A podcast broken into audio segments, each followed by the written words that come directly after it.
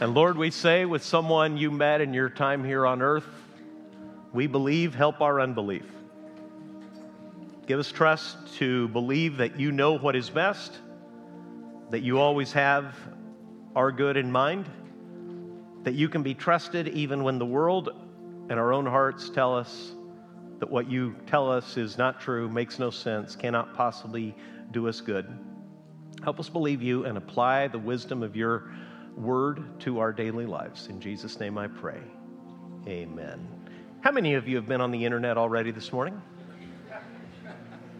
Let's, let's folks, it's church. We can be honest. I know church for a lot of people is a place for posing and faking, but that is not the culture.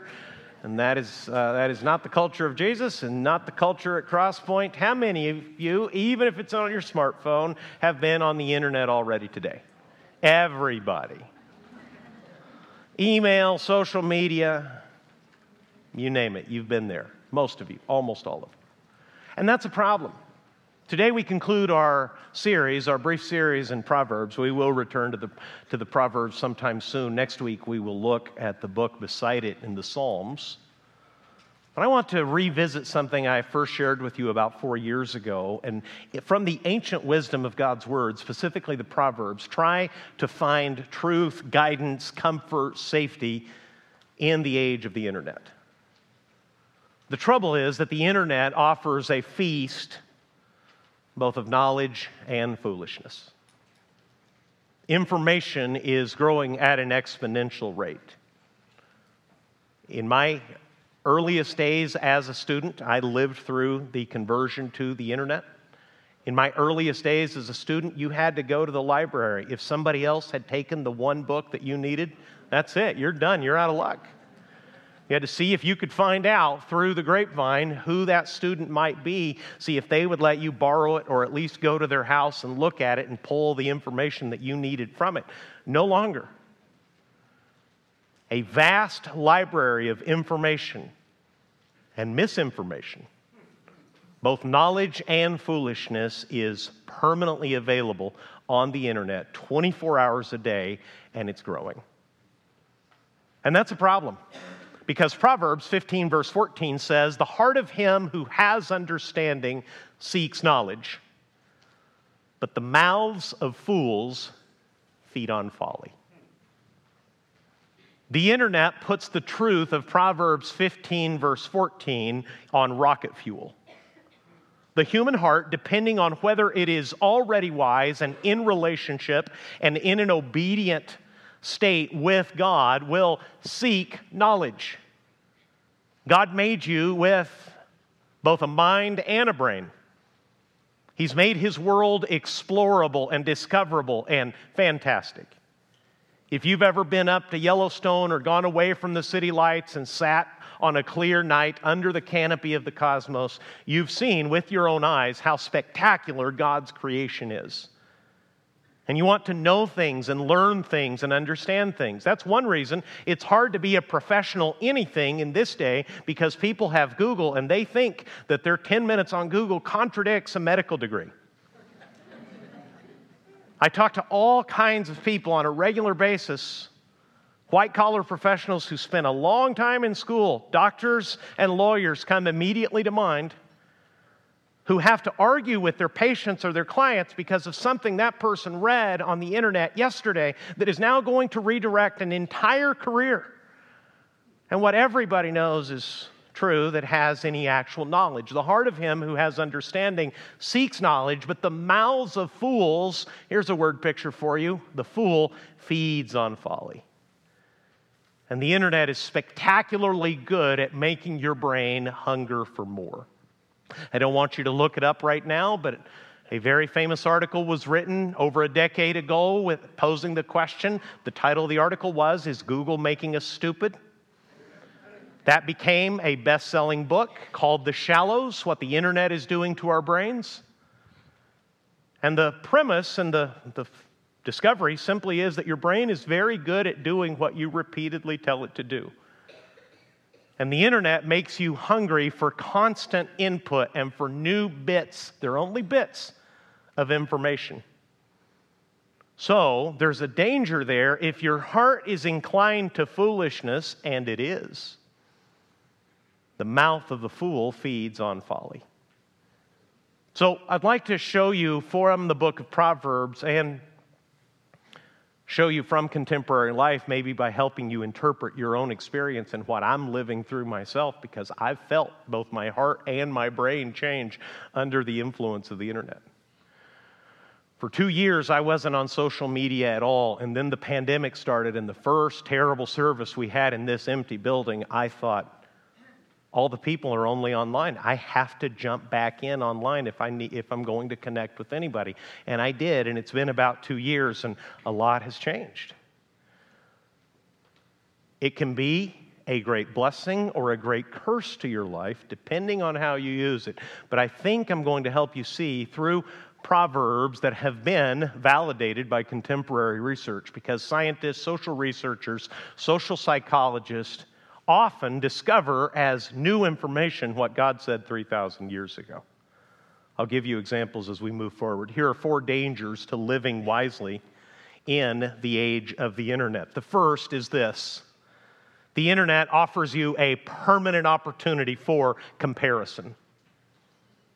Jonathan Haidt, a social psychologist at NYU, says that the internet, he now has the data, and if you're into this sort of thing, if you like to geek out on research, he and his fellow workers have opened up all of their data. It's all available online. You have to be a little bit of a researcher and a scholar to understand it, but the data set is all there. They engage the work of their critics, they change their findings. In other words, this is real, actual research, not opinion. And what they have found is that the internet is particularly destructive. Not the internet specifically, but social media specifically is particularly destructive to young American girls. Much more so than boys. Now, why is that? Because of comparison. See, there's this myth that men are violent and women are not. It's not true. The researchers, with the wisdom of the Bible, though they don't cite it, say that human beings are violent. Men tend to be physically violent. Women, they say, tend to be relationally violent. And what that means is if you're 12 or 13 and going through all the changes of puberty and your body's feeling weird and acting strange and your brain won't settle down and you have bad skin and you have those three or four supernaturally beautiful friends who seem to have skipped puberty altogether and blossomed into full grown womanhood. They can now show you their life compared to yours 24 hours a day. They can show you what you're not invited to. And that comparison, they say, is directly tied to the increasing anxiety, depression, and self harm experienced by American girls beginning in the mid 2000s. I saw it too as someone who occasionally teaches in college. Around 2014, everyone in my classroom started acting more visibly anxious, unsettled, afraid, even though there was no physical reason to have any fear at all. We're in a suburban classroom. There is no reason for you to be hyper vigilant and jumpy. What has made you like this is the constant use of the internet and the drip, drip, drip of mean girls showing you that you can't sit with them, not even in the digital space. Here's what Proverbs says about that a tranquil heart gives life to the flesh. But, you read that last line with me? Envy makes the bones rot. And now you can see not only someone else's life that you esteem as superior to your own, you can see a version of their life that doesn't even exist in the real world, not even for them. They can use filters and angles and lighting and all kinds of technology to make their body, their face, their home, their car appear far more spectacular than it actually is. I told you last week, I think it was in this service, I'm now having the strange experience of meeting people in real life after engaging with them in social media and not recognizing them. And that's an awkward moment because we both feel like we already know each other, but your actual physical reality is so different from what you present online that you have to tell me, I'm Holly. Oh, hi, Holly. You look nothing like yourself here in daylight. Amazing. In other words, in one of the cruelest loops of all, people are actually comparing themselves to themselves and feeling terrible about it. Proverbs says that a tranquil heart gives life to the flesh. In other words, someone who is peaceful and contented has a great life. But envy, which is fueled by the internet, makes the bones rot. What is another danger of the internet? This was probably the most vexing and personally the most heartbreaking thing I went through as a pastor during the pandemic, and that is conspiracy. For about two years, and especially in the hottest part of the pandemic when the political tensions were the highest, I had people I'd known for years, some I've known almost my entire life, radically shift their thinking, their behavior based on something they heard. Can you guess? On the internet. Conspiracy. Here's what Proverbs 18, verse 17 says this is wisdom the one who states his case first seems right until the other comes and examines him. Just keep that in mind. That is always true.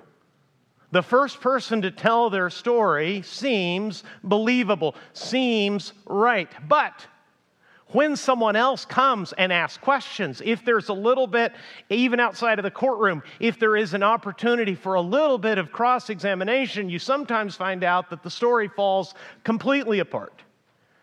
And the internet offers very loud, and if there's money behind it, incredibly well made platforms for foolishness, nonsense, and flat out lies. This is conspiracy. Everyone, of course, has a right to their opinion, but no one has a right to their own facts and to the actual access to the truth.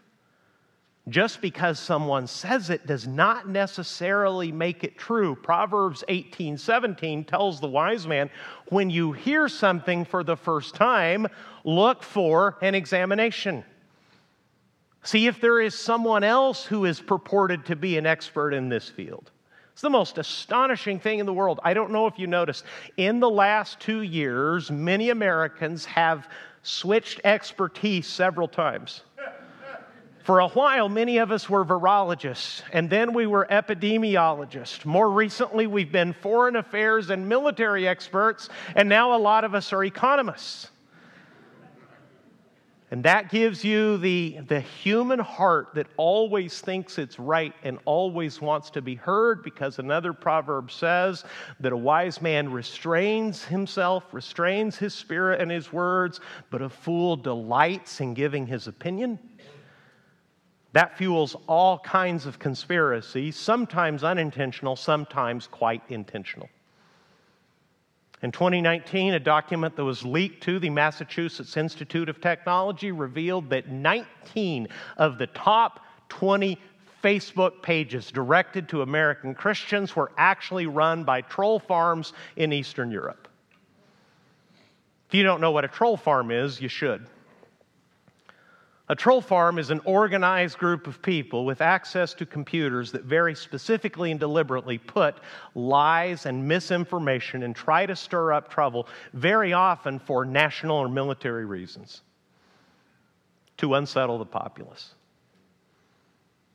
Because if a nation cannot defeat us with weapons of war, they can defeat us if they turn us against each other, make us hate and mistrust our neighbor. So, 19 of the top 20 Christian Facebook pages. Now, why would they do that? Because if you can thread something that is not true into the Christian community and give it credibility and authority of biblical truth, you can unite all Christians in a common goal, which would be great if it's biblical and true, if it's something Jesus had in mind. It's a terrible idea if it's coming out of the country of Macedonia, deliberately crafted by people who intend to do us harm and divide us. How do you escape all this?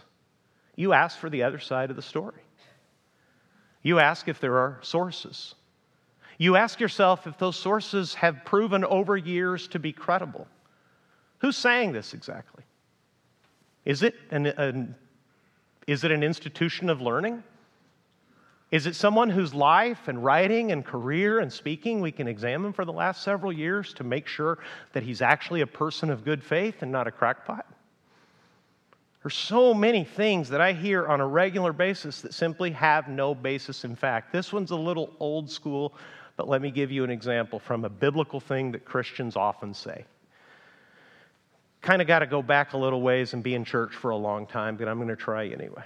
How many of you ever heard that they tied a rope around the ankle of the high priest so that when he went into the Holy of Holies, if anything went wrong and he died, they could pull him out? Easily half of the congregation. Absolutely not true. nowhere in the Bible, no historical evidence, no archaeological evidence. There's, it came out of absolutely nowhere. But many people, because it feeds their bias and confirms what they're already afraid of or what they're already angry about, hear someone say something and make their life, their family, their church, their career spin on a dime. Don't do that. The one who states his case first seems right until the other comes and examines him. Exist on the other side of the story, exist on corroborating evidence. That brings us to anger. Have you noticed people are angrier?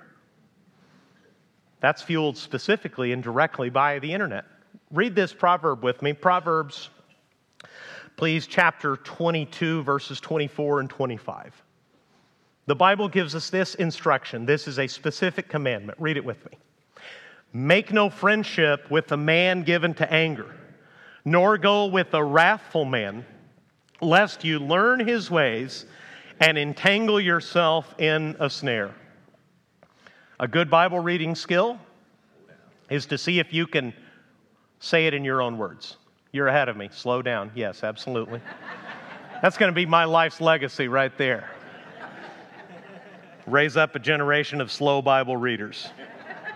That's okay. I'll take it. I could do far worse. But Another good Bible reading skill is to see if you can restate what the Bible is telling you.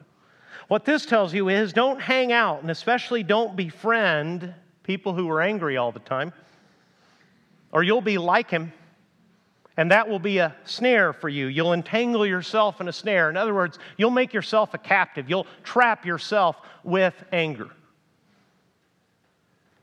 Informal poll don't look at them if they're here. How many of you have had relationships strained or broken by anger that started or was fueled by the internet? Could I see those hands? There we are. Now, see, the beauty of the internet is it brings people close. In the ancient world, to befriend an angry man, to make a friendship with a man given to anger, to go with a wrathful man, you actually had to meet him. Now you don't. Now you can just go on his TikTok. Now you can just watch him on YouTube. Now you can just watch his rants on Instagram. Now you can subscribe to his newsletter.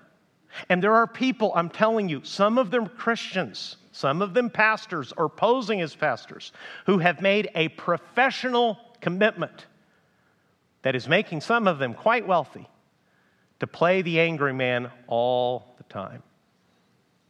And if you meet some of them in person, and I have, they're not really angry.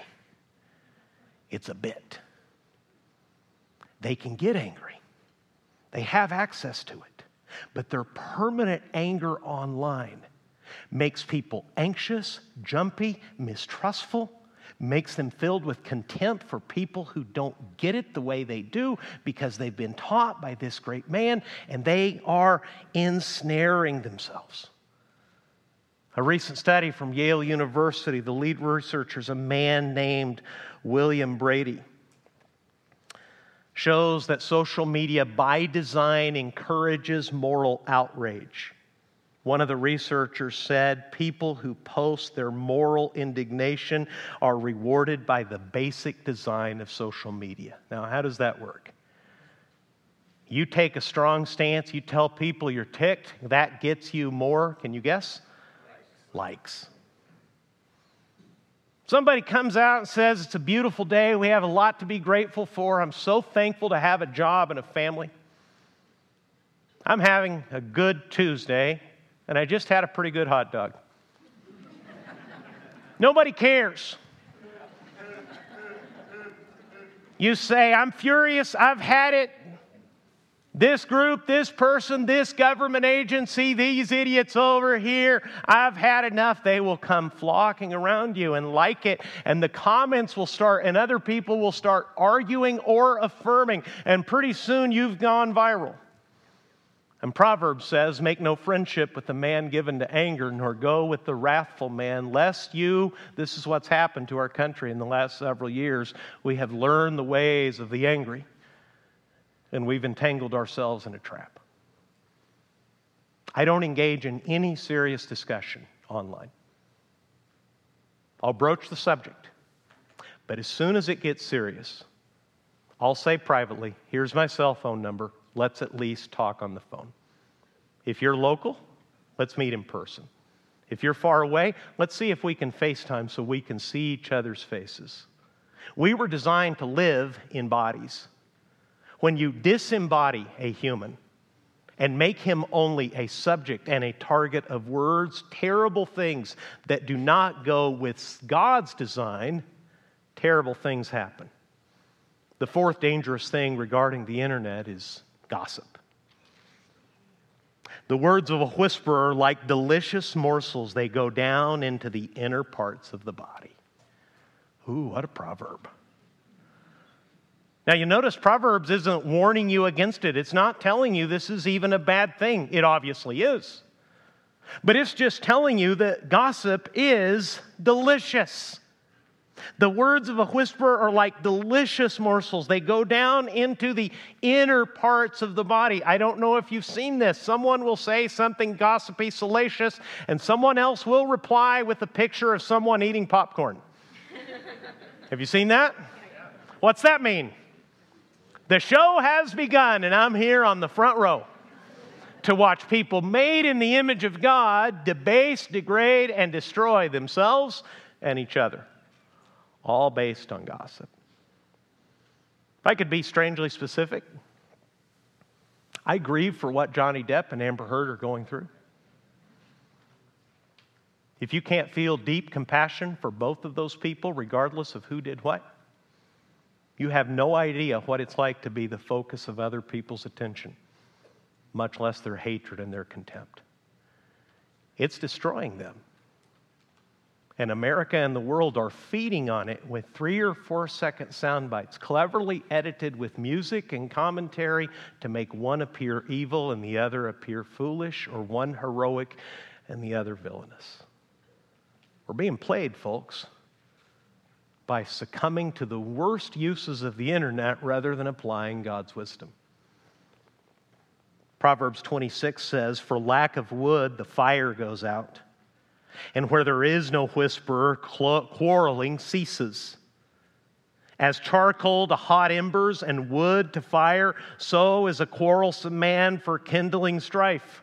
The words of a whisperer are like delicious morsels. They go down into the inner parts of the body. That's not a misprint, it's a repeat. I want you to see that Proverbs says the same thing in chapter 18, verse 8, and in Proverbs 26, verse 22. The words of a whisperer are like delicious morsels, they go down into the inner parts of the body. In chapter 18, it just makes the flat observation that gossip is delicious. But a few chapters later, it tells you what that's like. That gossip is actually like fire burning. That gossip actually kindles strife. It separates and destroys people. It ruins families. And you, as a believer in God, should have nothing to do with that kind of gossip. If we would stop talking about each other and start talking to one another, we'd be so much farther ahead. But it's hard to talk to another person. It's easier to feast on the foolishness of watching them at their worst moments and enjoying the things that other people say about them. Be very careful, be very wise on the internet. Here's four practical steps to grow wiser as you use the internet.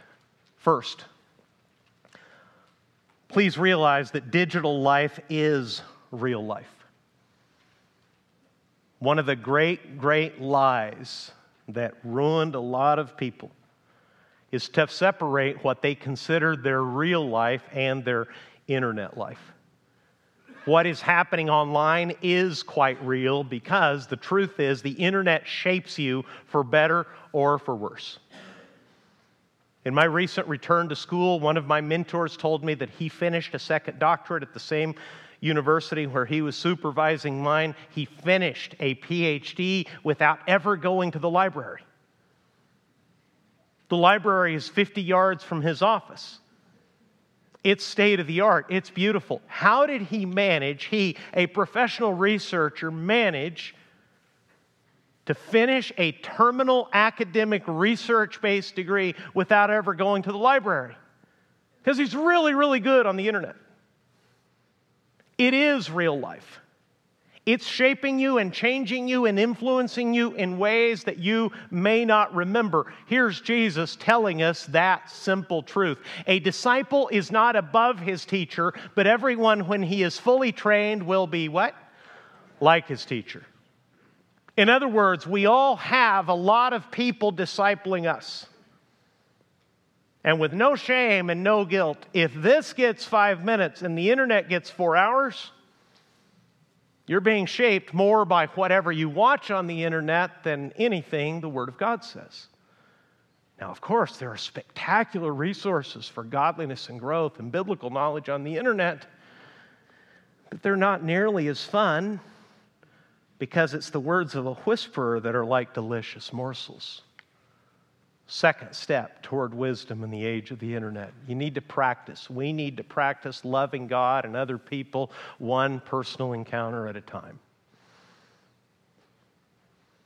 If you're very young in this room, thank you for being here. I'm especially excited that you're here. I want you to understand this is not an old guy ranting against technology he doesn't like or understand. I'm an Xer, not a boomer, not a millennial I'm in the forgotten generation. We have a very, very unique perspective because we remember very well analog life and we live through the full conversion to digital life and the age of Wi Fi. We remember what you will never know. And the social anxiety you're feeling, where in college, I'm literally increasingly teaching college freshmen and younger how to have a personal conversation. This is an old guy ranting. I'm just telling you, this is what it is. We've been so conditioned by digital devices that face to face, eyeball to eyeball contact, even friendly, even relational, even supportive, is terrifying to people, especially those who have been locked in for over a year. It makes them extremely anxious. It's very, very different. What is the solution? To practice loving God in personal relationship with Him in His Word and through the blessing you have of praying to Him and with other, your fellow normal human beings, one personal encounter at a time. This is the way we were designed to live. Read with me the words of Jesus in the Great Commandment. Jesus said, You shall love the Lord your God with all your heart and with all your soul and with all your mind. This is the great and first commandment. And a second is like it you shall love your neighbor as yourself. On these two commandments depend all the law and the prophets. And all of that was intended to be done and is better done in person. Third wise idea drawn from Scripture you have to disconnect on purpose. My iPhone has a new terrifying feature that shows me how much time I've spent on the screen. I honestly sometimes can't remember or imagine why the number is as high as it is at the end of a day. I don't remember, and it doesn't seem like I was on the phone that often. But having, I think, seven different channels of communication open to the world, using my phone more for email now than I do my laptop, posting things on social media and trying not to be rude, dealing with the social expectations of I said something and he didn't like it. Oh my. We've created an entirely different world where we are very much expected and relationships can be strained and questioned, if not altogether broken, because he never likes my posts anymore. Oh, I think he unfriended me. Oh my goodness, he blocked me. It's over now. We hate each other now. He blocked me. How do you cope with all that? Well, you disconnect on purpose for the sake of God, for the sake of others, for the sake of your soul, you unplug. And if that sounds unthinkable and undoable to you, may I suggest to you that you're already pretty far gone? And that that makes this wisdom all the more urgent? Listen to Paul advise the Thessalonians. Contrast these simple instructions with the life we're now all living in 2022. Now, concerning brotherly love, you have no need for anyone to write to you. For you yourselves have been taught by God to love one another. For that indeed is what you are doing to all the brothers throughout Macedonia. But we urge you, brothers, to do this more and more. Listen, see if this sounds like us in 2022. And to aspire to live, what's it say? to aspire to live quietly and to mind your and to work with your hands as we instructed you so that you may walk properly before outsiders and be dependent on no one. A godly Christian life is a quiet life that minds its business, that does its work conscious that that life lived in public will be a good testimony to those who do not yet believe in Jesus. For the last several years, I've been trying hard to reach people I care about who are far from here that I'm closely related to or have a reason to love that are elsewhere in the country and give them a good witness for Christ. And it is harder than it's ever been because of the online behavior of other Christians. This your tribe, bro? See what this pastor in Tennessee said? Is that how you feel? Is that what you're doing? He doesn't know this guy. This guy's got 20 people listening to him in person and several million online, and he's dragging the name of Jesus and those of us who publicly claim Jesus right through the slime and the mud because his online voice is so loud and strident so filled with conspiracy theories and moral outrage, it gets all the likes. And Paul would say to him and to me aspire to live quietly, mind your own affairs, work with your hands so that you may walk properly before outsiders. And finally, church, let me invite you, as you never have before, to recommit to the community of the local church. This right here not just this. This is just the public worship service. The real growth, the life on life change, takes place through the friendships, through the ministry teams, through the small group Bible studies, through the fact that college students in this church love and support and sometimes have meals with the widows of this church. Only the Church of Jesus could come up with a scenario like that, where young people a generation, sometimes two generations removed from the people they're having lunch with, sit down with people they don't really know, and the only common thread is Jesus. This lady here, she lost her husband 20 years ago. She's old enough to be the great grandmother of the young man sitting across from her. Why are they together? Because they belong to Jesus, and in the faith of a local church, they have decided not only to belong to Him, but to belong to one another. That's real community. That's what we most need. Our church is growing, and it is well beyond the possibility of anybody, including me, as hard as I try, to know everybody who comes here. I'm increasingly having this embarrassing conversation out on the porch. Is this your first Sunday with us? No, I've been here for six months. Sorry. My bad. You probably sit to the left where I don't look very often. That's almost certainly the problem. Introverts, if you don't want to be seen, sit right over here. I've been working on it. You've noticed I've been getting better. But this laughter, this knowledge of one another, the fact that some of you recognize some of the names and the actual people behind the simple statement that sometimes college students have meals with widows, and you know who those people are? Or you're in the youth group, or in, you're in the Tuesday night young adults group, or you're, you're in our recovery group that meets here on Thursday night where people are coming out of addiction into faith with Christ and into sobriety. That community is what God intended in His local church. Listen, 1 Corinthians 12, 26 and 27. Let's read this together. If one member suffers, all suffer together. If one member is honored, all rejoice together. Now you are the body of Christ and individually members of it. This is who we are. Let's act like it. Let's live wisely, even in the age of the internet. Pray with me, please. Jesus, give us your wisdom. You came to die for us, live perfectly in our place, make every wise choice where we had made none.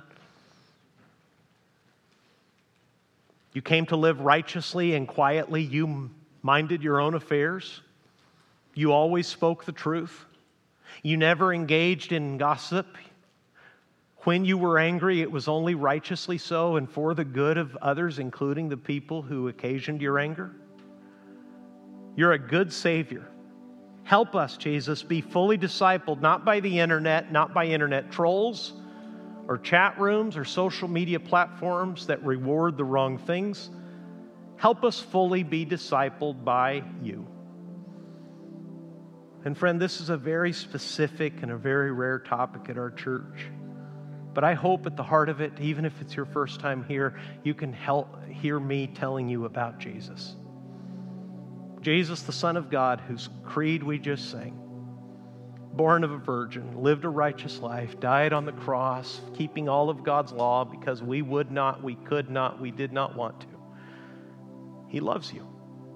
He gave himself for you, and he is willing and strong to be your life even today if you'll give him your sin and your foolishness. Choose his wisdom, his righteousness, his humility instead. If you have questions, if you've been putting Jesus off, but you're coming close to the point of faith, I hope you'll fill out a card and let me know. I'd love to talk to you.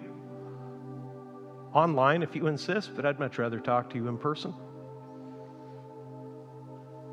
Folks, we can live differently. We can live quietly. We can live wisely. We can live righteously. We don't have to be discipled to the internet. Let's be disciples to Jesus instead. Thank you, Lord, for the time that we've enjoyed. If there's anybody here who needs prayer, finds themselves, as some have, in a crisis, Lord, may they reach out. May they know today that they are loved and cared for. May they be heard. And may we represent the love of God to them in this crazy, messed up, sin broken world that you came to save. We ask this in Jesus' name, and Crosspoint says with me, Amen. God bless you, folks. Love you. Bye bye.